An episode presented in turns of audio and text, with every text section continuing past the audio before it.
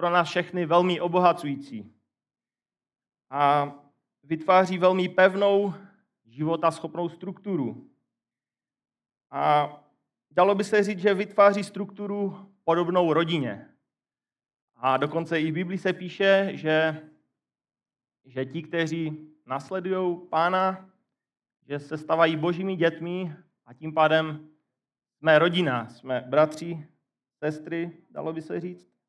A právě na toto téma bych rád s vámi sdílel několik myšlenek, jak věřím, že bychom dle Bible měli přistupovat jeden druhému v rámci té boží rodiny.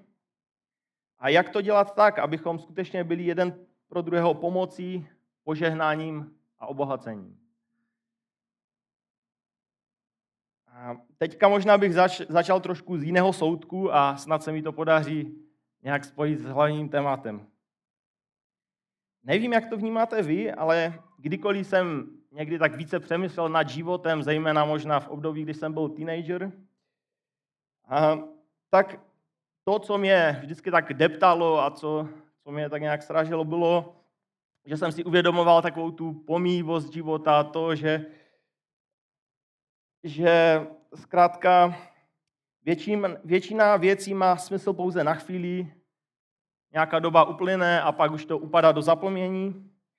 A když se podíváme, kolik generací se už vystřídalo na povrchu země, a mám za to, že většina z nás ani možná nezná jméno svého prapradědečka a na tož, aby jsme věděli, kým byl, jak žil. Prostě tady žil, už není. A možná i těch pár lidí, kteří v životě něco dokázali, možná něco objevili, něco vynalezli, tak možná mají výhodu jenom tu, že občas se jejich jméno připomene na škole, ale otázka, jestli, jestli to je výhoda, protože stejně už tady nejsou. A často se stává, že ty vynálezy už jsou překonané, už se šlo dál, technologie dále. Takže to vždycky bylo něco, co nám je tak čišelo z toho, jak jsem tak přemýšlel nad, nad životem. A možná, bych přečetl, přečtu text z Bible, kazatele, který tento koloběh života vyjadřil takto, tak trošku možná poeticky. Slova kazatele syna Davidova krále v Jeruzalémě. Čtu to z Bible, je to kazatel od první kapitoly prvního verše, budu číst do devátého. Marnost všech marností, řekl kazatel. Marnost všech marností, všechno je to marnost. Jaký užitek bude mít člověk z veškeré své námahy, když se bude namáhat pod sluncem? Generace odchází, generace přichází a země na věky zůstává. Slunce bude vycházet, slunce bude zapadat baží po místě, kde vychází. Vítr odchází k jihu a stáčí se k severu, stáčí se a stáčí, obchází a při svém oběhu se zas vítr vrací.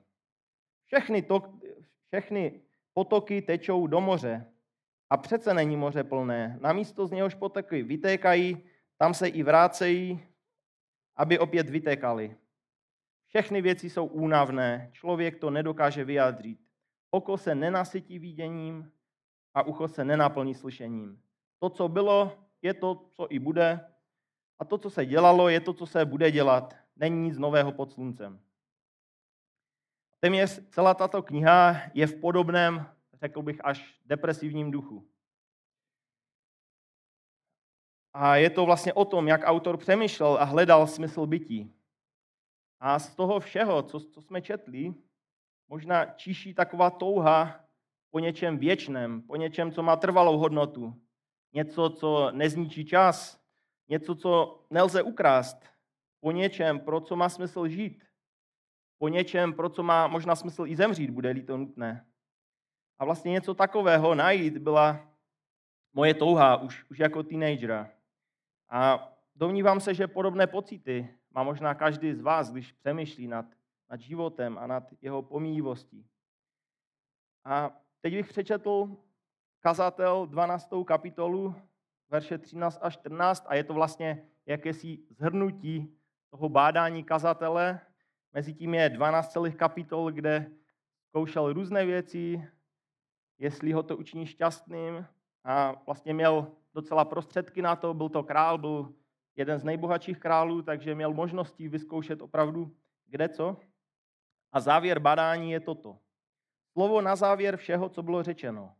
Boha se boj a jeho příkazy zachovávej, protože toto se týká každého člověka. Vždyť Bůh každé dílo přivede na soud se vším, co je skryto, ať dobrým nebo zlým. A z toho textu vyplývá, že co jsme udělali nebo neudělali v tomto krátkém životě, z toho budeme vydávat počet před Bohem, budeme za to Bohem souzení. A vlastně vše, co se týká lidí, je pomíjivé a dočasné, ale naopak všechno, co se týká Boha, je věčné. Dílo člověka je pomíjivé, ale to, co dělá Bůh, je věčné, protože Bůh sám je věčný. A jeho slovo je věčné. A to, jestli jej bereme nebo nebereme vážně, má vliv až na věčnost. Přečtu z Bible 1. Petrův, 1. kapitola 24-25. Neboť každé tělo je jako tráva a všechna jeho sláva je jako květ trávy. Uskne tráva, květ opadne, ale pánovo slovo zůstává na věčnost. To je to slovo, které vám, vám bylo zvěstováno.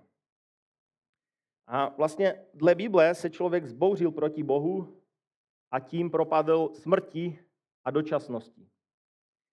Ale boží dílo záchrany, obnovy světa, už bylo připraveno od počátku, od počátku světa a prolíná se skrze dějiny lidstva. A vyvrcholení toho božího díla je v příchodu Ježíše Krista, božího syna a jeho smrti na kříži, které pro nás může mít věčný dopad.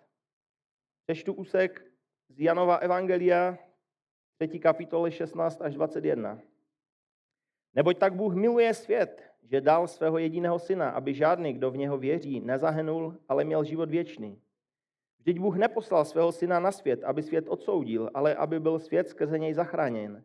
Kdo v něho věří, není souzen. Kdo však nevěří, již je odsouzen, protože neuvěřil ve jméno jediného syna.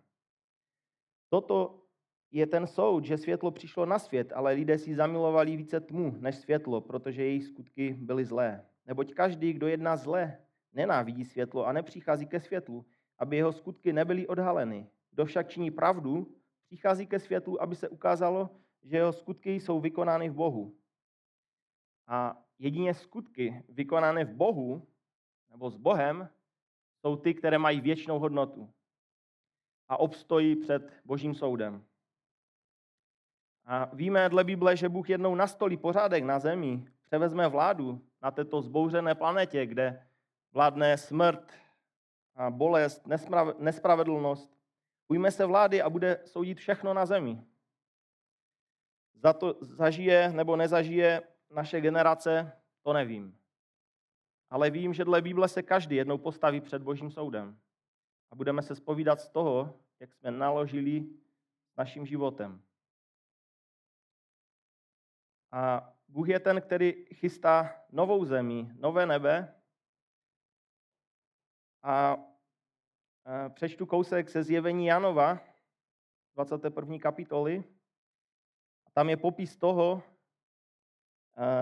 jak to bude, když, když pán obnoví zemi. Řešu 21, 1 a 4. A spatřil jsem nové nebe a novou zemi, neboť první nebe a první země pominuli a moře již není.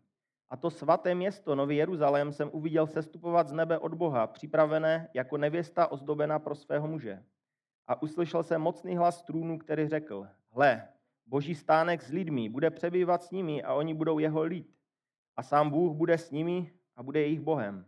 A Bůh setře každou slzu z jejich očí. A smrti již nebude, ani žalu, ani křiku, ani bolesti již nebude, neboť první věci pominuly. Přeskočím do osmého verše a tam je napsáno, avšak zbabělci, nevěrní, nečistí, vrahové, cizoložníci, zaklínáči, modláři a všichni lháři najdou úděl v jezeře, kde hoří oheň a síra. To je ta druhá smrt. A vlastně dobrá zpráva je, že už teď může být Bůh naším králem a už nyní můžeme konat skutky, které mají věčnou hodnotu, které nejsou pomíjivé, ale které mají dopad až na věčnost, které mají věčnou hodnotu. A věřím tomu, že to je cíl na všech nás, kteří jsme poznali Boha, kteří jsme uvěřili jeho slovu, že to je náš cíl, aby jsme konali skutky, které jsou věčné. A není to cílem nás, jenom nás jednotlivců, ale právě nás jako celku, jako církve, jako zboru, jako boží rodiny. A mám, právě, mám za to, že je to důležitým předpokladem mít společný cíl, aby nějaká skupina lidí mohla fungovat spolu. A tím více, čím více je různorodá, tím víc je důležité, aby, aby byl společný cíl. A věřím, že to je právě náš společný cíl. Konat skutky, které mají věčný dopad.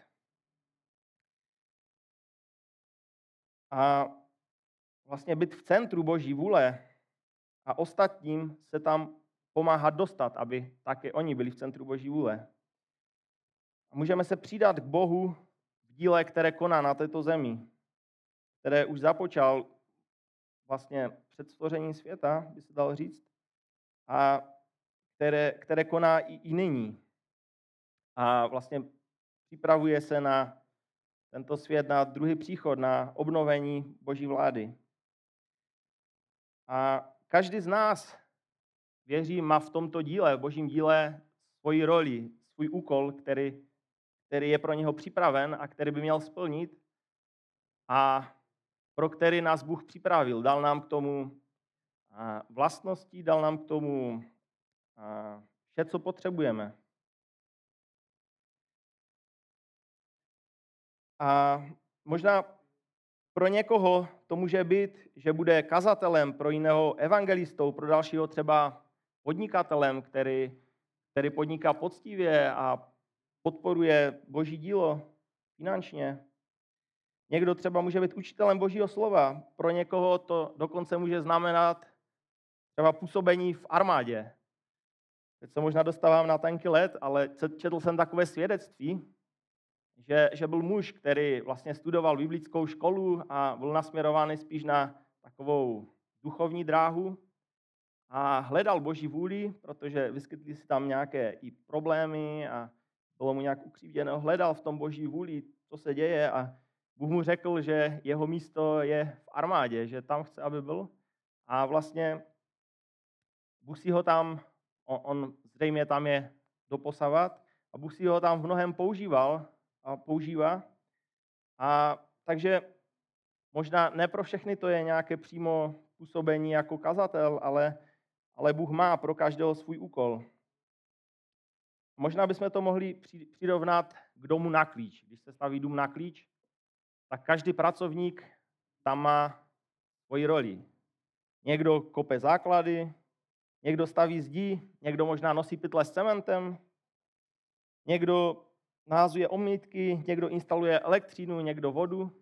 A každý ten úkol je důležitý a bez toho by ta stavba nemohla být dokončena. A věřím, že podobně to je i v božím díle. Bůh má úkol pro každého z nás a je to důležitá role, důležitá věc, která má být dokončena. A pokud my nebudeme dělat svoji práci, tak Bůh to zařídí nějak. To díle bude dokončené, ale bude někdo jiný povolaný na místo nás a my nebudeme mít účast v tom, v tom díle. A věřím, že právě jedna z věcí, která nám má pomoci, abychom byli schopni poznávat Boží vůli pro náš život a abychom byli schopni dokončit to nám svěřené dílo, je právě Boží rodina církev. A tím se vlastně dostávám trošku zpátky k tomu tématu, o kterém jsem chtěl dneska mluvit. A rád bych se teď zaměřil na to, jak věřím, že by dle Bible měla vypadat Boží církev, nebo spíš, jak by jsme měli se chovat jeden vůči druhému. Co by mělo být charakteristické pro Boží rodinu, pro církev? Přečtu Jan 13.35.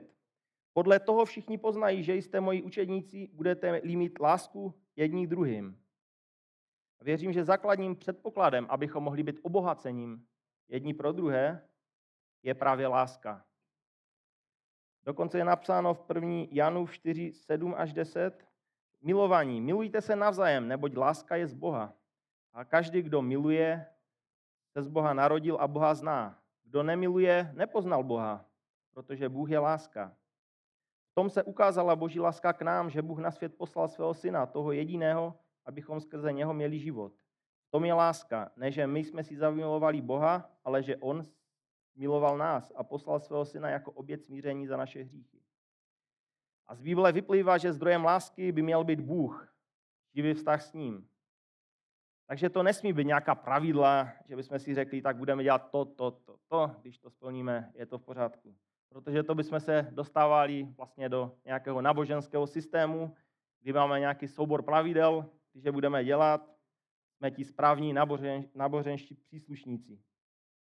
A možná za jistých okolností se dokážu udržet a tolerovat člověka, kterého sice nemám moc rád, ale můžu se tvářit, že ho mám rád. Ale to není to, co chce Bůh. Bůh chce, aby to byla čistá, upřímná láska, tryskající z našeho srdce. A to není něco, co bychom si sami řekli, tak budeme to dělat, budu je mít všechny rád, i když je moc nemám rád. Musí to být něco, co zdrojem té naší lásky musí být Bůh. A nyní bych rád zmínil pár praktických projevů lásky k bližnímu, aby, aby to nebylo takové úplně možná trošku abstraktní. A věřím, že jeden z projevů je, že máme pomáhat jeden druhému. 1. Janův 3, 17 až 18 přečtu. Malý však někdo dostatek v tomto světě a vidí, že jeho bratr má nouzí a zavře před ním své srdce, jak v něm může zůstávat boží láska? Dítky, nemilujte slovem ani jazykem, ale v skutku a pravdě. A vidíme, že se zde láska má projevit velmi praktickou pomocí. Přečtu úsek z Matouše a tam vlastně se popisuje, pán Ježíš popisuje situaci, kdy před pana Ježíše jakožto krále budou jednou schromážděny všechny národy a on je rozdělí na dvě části. Jedni po pravici, druzí po levici. A je tam psáno v Matouši 25, 34 až 40. Potom řekne král těm po své pravici. Pojďte požehnání mého otce, přijměte do dědictví království, které je pro vás připraveno od založení světa. Neboť jsem hladověl a dali jste mi najíst. Žíznil jsem a dali jste mi napít. Byl jsem cizincem a ujali jste se mě. Byl jsem nahý a oblekli jste mě. Byl jsem nemocen a navštívili jste mě. Byl jsem ve vězení a přišli jste za mnou. Tehdy mu ti spravedlivý odpovědí. Pane, kdy jsme tě spatřili hladového a dali jsme ti najíst? Nebo žíznivého a dali jsme ti napít? Kdy jsme tě spatřili jako cizince a ujali jsme se tě? Nebo nahého a oblekli jsme tě? Kdy jsme tě spatřili nemocného nebo ve vězení a přišli jste za mnou? Král jim odpoví. Amen pravím vám, cokoliv jste učinili jednomu z těchto mých nepatrných bratří, něj jste učinili. A vidíme, že ti spravedliví, kteří tam jsou zmíněni, byli vedeni boží láskou a dělali ty věci úplně samozřejmě. Ani nepřemýšleli nad tím, že dělají něco zvláštního, něco, něco, co možná jiní nedělali. A velmi se divili, že to pán bral, jakože pomohli mu samotnému. A abychom byli schopni pomoci jeden druhému, musíme vědět, co ten druhý potřebuje, zajímat se o druhé. Možná k tomu jsou ideální nějaké návštěvy, kdy můžeme navštívit jeden druhého, kde si můžeme v klidu popovídat, co kdo prožívá, modlit se spolu. Možná to je jedna z praktických věcí, které můžeme na tom zapracovat. Já samotný mám v této oblasti rezervy, takže to je výzva pro mě hlavně. Eh, druhá, druhá z věcí, která věřím, že je důležitá, je modlit se jeden za druhého. První Timoteovi 2.1 je, především tedy prosím, aby se konaly prosby, modlitby a přímluvy a děkování za všechny lidi. Tak to pokračuje dál, ten, ten verš. A možná bych to uvedl trošku na takovém příkladu z Bible. Nevím, jak vy, já mám docela rád příběhy a Bible je plná příběhu. A um, řeknu kousek příběhu z Exodu 17, 8 až 13 a je to, kdy při cestě izraelského národa z Egypta do Kenánu jim zastoupil cestu kmen Amálekovců a pustili se s nimi do boje a vlastně izraelští bojovníci pod vedením Jozua šli bojovat proti těmto nepřátelům. Mojžíš s několika dalšími lidmi stál na kopci a měl výhled na to, co se děje na, na bojišti. Předpokládám, že se Mojžíš modlil k Bohu za vítězství a stala se taková zajímavá věc. Pokaždé, když Mojžíš zvednul ruce, tak vyhrávali Izraelité. Když dal ruce dolů, vyhrávali Amalékovci. No a vlastně ti přátelé byli takový vynalezaví, takže vymysleli to tak, že nakonec mu ty ruce podpírali až do západu slunce a Izrael vyhrál. A jsem přesvědčen, že k tomu, abychom mohli jako zbor naplnit boží plány, abychom byli místem, kde se lidé můžou setkat s Bohem, potřebujeme být a mít modlitebníky. A možná modlitební podpora často bývá doména lidí starších věkem, ale týká se to každého z nás. A osobně jsem velmi rád, že vím, že máme ve sboru lidi, kteří se opravdově modlí za náš sbor. A bez nich možná bychom tu už ani nebyli. Věřím, že to je velmi důležitý bod. Další z věcí, kterou, která věřím, že je potřebná k tomu, aby jsme byli požehnaním jeho druhého, je radit, varovat druhému a zároveň přijímat rady a varování. A možná někdy nejsme schopni vidět určité věci, třeba děláme něco špatně, aniž si to uvědomujeme, nebo jsme z nějaké životní situaci, rozhodujeme se na něčem a nevíme, co v dané situaci je dobré udělat. A možná i v takovém případě nám může být pomoc, pomocí Boží rodina. Zase chci, chci dát příklad, je to příběh z první královské 12, 1 až 16 a tam, je, tam se popisuje eh, taková situace, kdy Rechabeam se měl stát králem po svém otci Šalamounovi.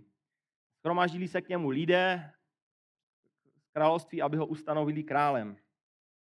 A jeho otec Šalamoun podrobil lidi, lidi nuceným pracím a bylo to celkem těžká práce a oni žádali, aby, aby ten král Rechabeam jim to ulehčil. Tak král Rechabeam si vzal čas na, přem, na rozmyšlenou a přečtu kousek z té první královské 12, 6 a 11. Král Rechabeam se radil se staršími, kteří sloužili jeho otci Šalamounovi, dokud byl živ. Co radíte odpovědět tomuto lidu? Řekli mu. Jestliže dnes budeš služebníkem tomuto lidu a budeš jim sloužit, odpovíš jim a promluvíš k ním laskavá slova, budou po celou dobu tvými otroky. Nedbal na radu, kterou mu dali starci a radil se s mladíky, kteří s ním vyrůstali a sloužili mu. Zeptal se jich, co vy radíte, abychom odpověděli tomuto lidu, který mi řekl, ulehčil ho, jeho, které na nás vložil tvůj otec? Mladíci, kteří s ním vyrůstali, mu odpověděli, toto pověz tomuto lidu, který, který ti řekl, tvůj otec učinil našel jeho těžkým, ty nám ulehčí. Tak to k ním promluv. Můj malík je tlustší nežli bedra mého otce. Nuže, můj otec na vás vložil těžkého? Jak němu, já k jeho jihu ještě přidám? Můj otec vás káznil biči, já vás budu káznit důtkami. A dle Bible víme, že to celé skončilo s pourou a rozdělením Izraelského království. A věřím, že je dobré být otevřený na rady a postřehy druhých, zvláště od starších a zkušenějších. Neříkám, že pokaždé, když vám poradí někdo starší, tak musí, musí mít pravdu, ale je důležité, aby jsme to minimálně brali vážně a přemýšleli nad tím. A našel jsem také v Biblii krásný příklad, jak mladší a zároveň i podřízení radí svému veliteli. A možná bych to teď zmínil. A Náman, velitel vojska aramejského krále, byl malomocný a přijel k božímu prorokovi Elišovi, aby, aby byl uzdraven. Přečtu 2. královská 5, 10 až 14. Eliša němu poslal posly se slovy, jdi a umej se sedmkrát v Jordánu, tvé tělo se obnoví a budeš čistý. Náman se rozněval, odešel a řekl, hle, říkal jsem si, jistě vyjde, postaví se, bude vzývat jméno hospodina svého boha, mávat rukou k místu a zbaví mě malomocenství. Což nejsou damašské řeky Abána a Parpar lepší než všechny vody izraelské? Což pak jsem se nemohl umyt v nich, abych byl čist? Obratil se a v hněvu odcházel. Přistoupili jeho otroci a přemlouvali ho. Říkali, můj otče, kdyby ti prorok pověděl nějakou velkou věc, což pak bys to neudělal? Tím spíše, když ti řekl, umej se a budeš čistý. Zestoupil tedy, ponořil se sedmkrát do Jordánu, podle slova muže božího a jeho tělo se obnovilo a bylo jako tělo malého chlapce. Byl čist. Vidíme takovou určitou i lásku těch, těch otroků nebo těch podřízených ke svému veliteli a vidíme, že mu, že mu byli nápomocní a způsobilo to, že opravdu byl uzdraven. A chybělo maličko a odjel by malomocný zpátky a nikdy by nebyl uzdraven. A když vidíme, že našemu bratru, sestře hrozí nebezpečí, láska nám říká, abychom je varovali, pomohli mu. Další věcí, kterou věřím, že je důležitá, je zakrývat chyby druhých a pomoct je řešit. Zase chci to dát na příkladu Genesis 9 až 9. kapitola 20 až 27. Tam se píše takový příběh, kdy Noé vysadil vinici, byla sklizeň, hrozný vylisoval, abych to zkrátil. Eh, jednou prostě pil víno, opil se a obnažil se ve svém stanu. Přišel za ním jeho syn Chám a přečtu přímo z Bible, abych to nějak neskomolil, Genesis 9, 22 až 25. Chám, otec Kenána, viděl nahotu svého otce a oznámil to venku svým dvěma bratrům. Ale Šem a Jefet vzali plášť, položili si ho na ramena, šli pospátku a zakryli nahotu svého otce. Jejich tváře byly odvrácené, takže nahotu svého otce neviděli. Když se Noé probral ze svého vína a dozvěděl se, co mu jeho nejmladší syn provedl, řekl, buď proklet Kenán, ať je svým bratrům posledním z otroků. A někdy může být velmi lákavé udělat to podobně jako chám. Když jsme svědky chyby někoho dalšího, máme někdy chuť to tak rozhlásit a říct sem, co, co to udělal za blbost. Ale pokud jsme vedeni láskou, reakce na selhání druhého je nerozlašovat to, ale naopak pomoct napravit tu chybu. Poslední věc, kterou bych chtěl zmínit, je, že nejde o naši vůli, ale o boží vůli. A možná někdy se může stát, že se nám přihodí něco podobného jako Saulovi. Vlastně Saul byl izraelský král a po celý jeho život docházelo k válkám, k bitvám s jeho nepřáteli. A jeden z jeho velitelů, David, byl během bitev velmi úspěšný, protože Bůh byl s Davidem.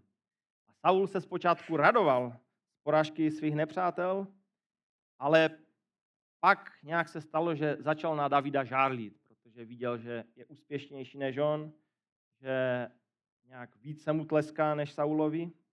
A Saul místo, aby se staral o svou roli v božím plánu, staral se o slavu Davida a zaviděl mu.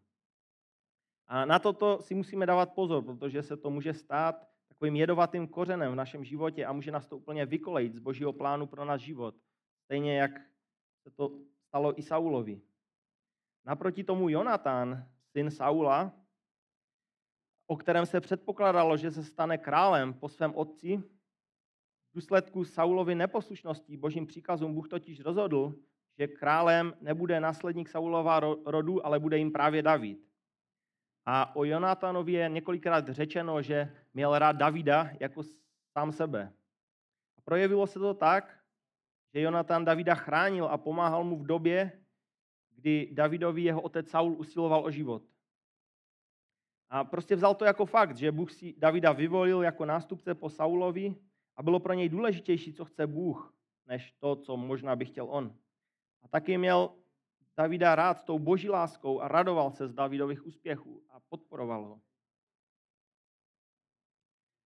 Takže to, to bylo pár myšlenek, které jsem chtěl sdílet s vámi a abych to zhrnul, věřím, že naše různorodost je naše výhoda, ale je zapotřebí se k tomu správně postavit. Důležité je, že máme společný cíl konat Boží vůli, věci, které mají věčný dopad. A vlastně druhým v tom máme pomáhat. Lidem, kteří vůbec možná se nesetkali s Bohem. Každý z nás je potřebný, každý z nás má svůj důležitý úkol v božím díle.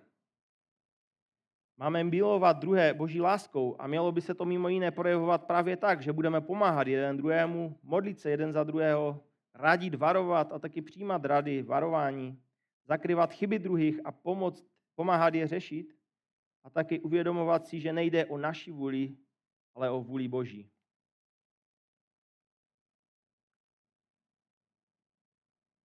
Tak mám naději, že, že mohli jste trošku, nebo mohli jsme se spolu zamýšlet nad, nad Boží rodinou a že,